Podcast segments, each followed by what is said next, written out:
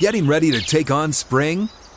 Make your first move with the reliable performance and power of Stihl tools. From hedge trimmers and mowers to string trimmers and more, right now save $30 on the American-made Stihl FS 56 RCE trimmer. Real Stihl. The FS 56 RCE is made in America of U.S. and global materials. Offer valid through June 16, 2024. See participating retailer for details. Welcome into Outkick the show. I'm your fearless leader, Clay Travis. I hope all of you are headed forward. A good Friday and a great Passover Easter weekend for many of you out there. As soon as I finish this show, I am going to take my kids to go see the new Harry Potter film. And then tomorrow, I will be down in Birmingham for those of you who are going to be in Birmingham or will be watching for the launch of the USFL. They have done a fantastic job at Fox getting ready for spring football. I'm excited to see how it does and what the experience is like. I will be down in Birmingham. I'll talk a bit about the USFL here in a moment. We just finished the Clay and Buck show. And you know, if you've been paying attention to what I think is a perfectly emblematic story about the importance of the internet and social media in all of our lives. And that has turned into what I believe is a crystallized conflict between Elon Musk, representing the forces of capitalism, free speech, the marketplace of ideas, and the Twitter board, which represents the antithesis of all of those things. And what is being represented is essentially capitalism versus communism. And let me explain what I mean by this conflict. So Elon Musk has offered $54.20 per share for Twitter shareholders. Many of you know this, but I am a longtime Twitter shareholder because I have long believed in the power of decentralized authority, which theoretically is represented by Twitter. I have appreciated the ability of Twitter to allow me to go right to my audience. I have spent a substantial amount of time there. I have somewhere around 900,000 of you who are followers on Twitter. And I have been on Twitter since 2009, I believe. And it has been invaluable for me in terms of my ability to reach the Outkick audience, grow that audience. Now, it's not all I do. Got the biggest radio show in the country. Obviously, I spend a lot of time now talking to people on Fox News, which is the biggest television station, basically, in the country. I do a lot of sports. Many of you have seen me over the years on FS1 and on Fox. Most recently, part of Big Noon Kickoff, sports gambling show, Fox Bet Live on FS1. I'm not trying to reach people just through social media. But I do believe that the most influential medium right now in the country from a media perspective is Twitter. And so Elon Musk does as well. And I don't know Elon Musk at all. I've never met him, never interacted with him. I don't know that he's ever even responded to anything that I've tweeted over the years. But what I do know is this. He's worth around $300 billion, which makes him the richest person in the world right now. And I would imagine, I don't think I'll ever have occasion to think about it, but at some point in time, if you're Elon Musk and you're around 50 years old and you realize, hey, I'm the richest person in the world. I've created successful companies in SpaceX and in cars with Tesla. I've basically proven that I can send rockets to space cheaper and more efficiently than NASA. I have rebuilt the combustion engine, making an electric car instead of a gas-powered vehicle. And I've done it in an incredibly cool way, that at some point, while you might have a great deal of excitement over your success there, you start to think bigger. And you start to think about the world that is going to be left behind when you're no longer here. And let's presume that Elon Musk is going to live to be 80 or 90 years old. That means he's got 30 or 40 more years to make a difference. And the thing that I, as I get older, become more and more committed to, and I think Elon Musk, who's just 7 years older than me, I'm 43 now, is the idea that we have to defend our ability to have an uninhibited and robust marketplace of ideas. I believe that even if I disagree with everything that you hold dear, you should have the ability to argue for what you believe widely and as loudly as you possibly could want to do so. I really do believe that. Similarly, I believe that I should be able to do the same. And that in the great marketplace of ideas, the arguments that people who disagree with me and the arguments that I make should end up in a conflict, and the better argument should win. That is the very definition of American democracy. The idea that everyone should be able to argue for what they believe, and that the majority, the person who is able to persuade the most people that their idea is right, should win, and that the country should be guided by the tenets of those beliefs. Where this all breaks down is if we don't have actual, robust, uninhibited debate. And I don't think there's any doubt that Twitter constantly is rigging the game when it comes to free speech debates. And essentially what Elon Musk has proven is he has come out and he has said, look, all I'm in favor of is robust, uninhibited debate. I just want a complete and open marketplace of ideas. I don't want the president of the United States at the time, Donald Trump, kicked off Twitter. I don't want the Babylon Bee, which is a satire site, locked. I don't believe in restricting people's ability to share their opinions on Twitter, that it is a full marketplace of ideas. And he has decided that if he's worth $300 billion, he is so utterly committed to this idea that Twitter, as a private company, he's willing to bid over $40 billion to buy that company. And I, by the way, have been arguing for a few weeks that he should buy Twitter. And if I were allowed to, as a Twitter shareholder, I would sell my shares to Elon Musk for $54.20 a share. Now, Twitter's board has basically said, we don't care about capitalism. We don't care about maximizing shareholder value. We don't care about any of that. We care about preserving our own power. And so as a result, Twitter's board has unanimously voted to implement a poison pill provision, which effectively means if anyone gets over 15% of the shares in the company, that they will then allow additional shares to be granted at a price below the market rate price. They will flood the market. They will make it impossible for anybody to end up acquiring the company on the open market. And so effectively what they have said is shareholders no longer have any control here.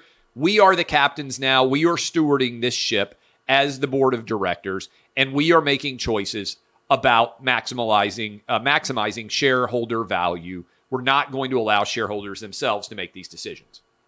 And I believe what they have done, if they are not able to find a bidder who is willing to pay over $54.20 a share, which is what Elon Musk has bid so far, then they are going to severely curtail the amount of value that people like me who are shareholders in Twitter are able to get for the shares that we own in the company. And that as a result, they are going to open themselves up to massive shareholder lawsuits for breaching their fiduciary duty. For those of you who haven't spent a lot of time in law school analyzing this, basically the goal of a board is to, they have a fiduciary duty to make decisions that increase the overall value of the shareholder's stake. And so if someone comes to them and says, hey, we're willing to pay you $10 over where the market price is right now, you have to consider it. Now, they can hire an investment bank, and that investment bank can crunch the numbers and say that Elon Musk is not offering enough. But in the absence of a secondary bidder, what is going to happen, I believe, on Monday is the stock price is going to decline. And when that stock price declines, the gap between what Elon Musk is offering and where the stock price is now represents a substantial amount of shareholder value that is failing to be unlocked, billions of dollars, and there will be lawsuits challenging the fiduciary obligations of the Twitter board as not having been met, and they are potentially could be billions and billions of dollars in legal expenses. And right after that, we'll continue the discussion, but first, a momentary break. Getting ready to take on spring? Make your first move with the reliable performance and power of Stihl tools. From hedge trimmers and mowers to string trimmers and more, right now you can save $20 on the Stihl MS-162 or MS-170 chainsaw. Real Stihl. Offer valid through June 30th, 2024. See participating retailer for details.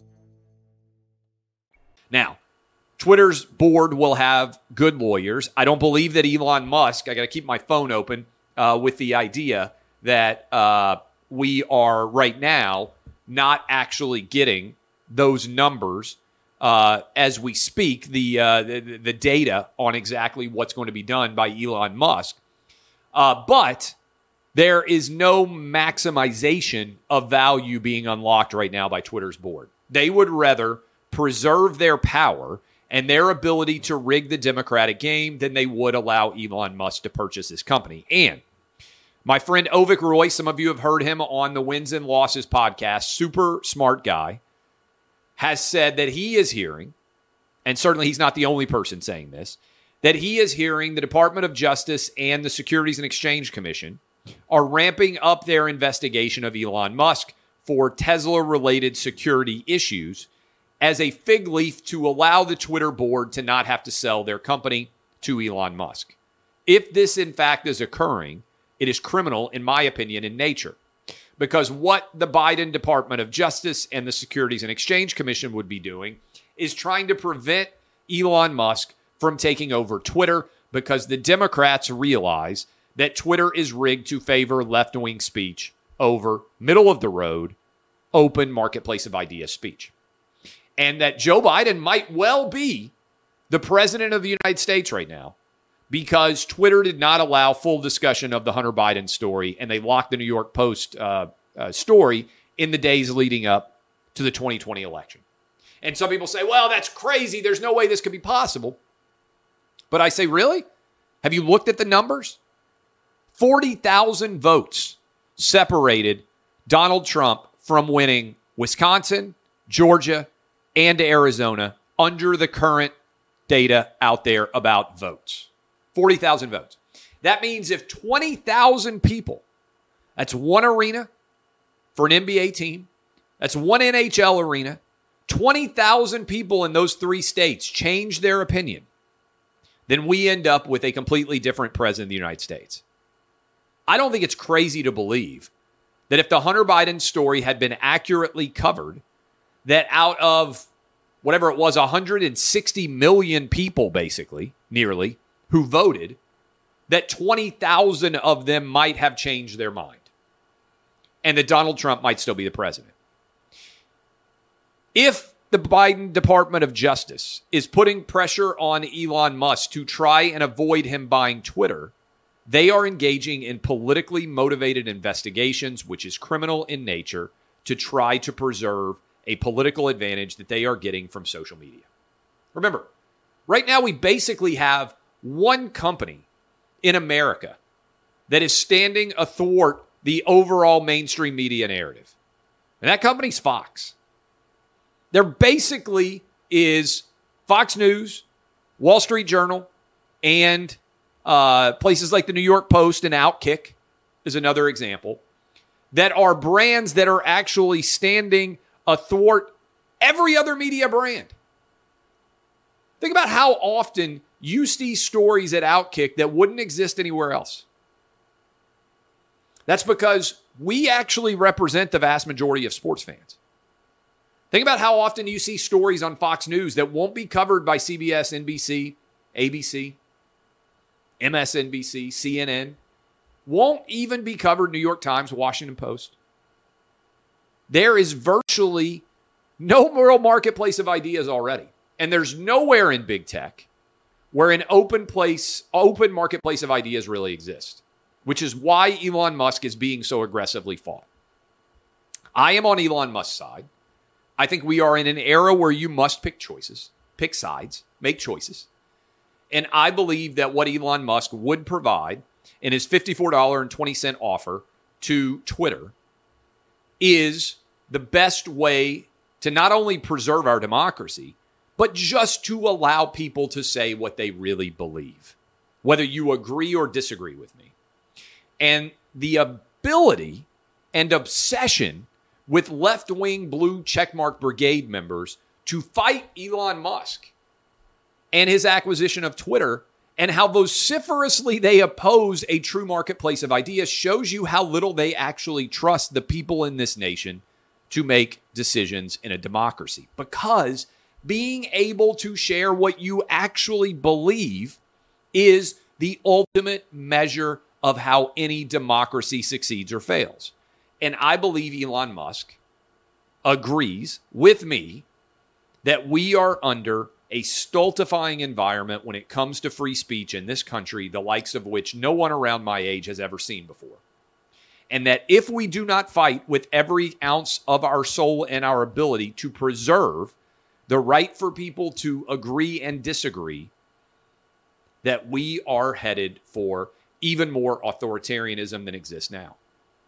And that social media has helped to rig so many bad responses. I think the wrong guy won in 2020. I think also that much of our response to COVID has been completely wrong. And I think one of the reasons why it has occurred is because so many people look at social media as the guidepost for what is acceptable speech and what is consensus opinion. Even though, in particular, Twitter is not a representation of the real world. And I think that's why the Democrats are going to get destroyed in 2022 and potentially destroyed again in 2024, because they think Twitter is the real world. And the reality is it's not even close to a representation of the real world. So I expect for shareholder lawsuits to come rolling in, maybe by today. I'm not sure how many different courts are open today on Good Friday.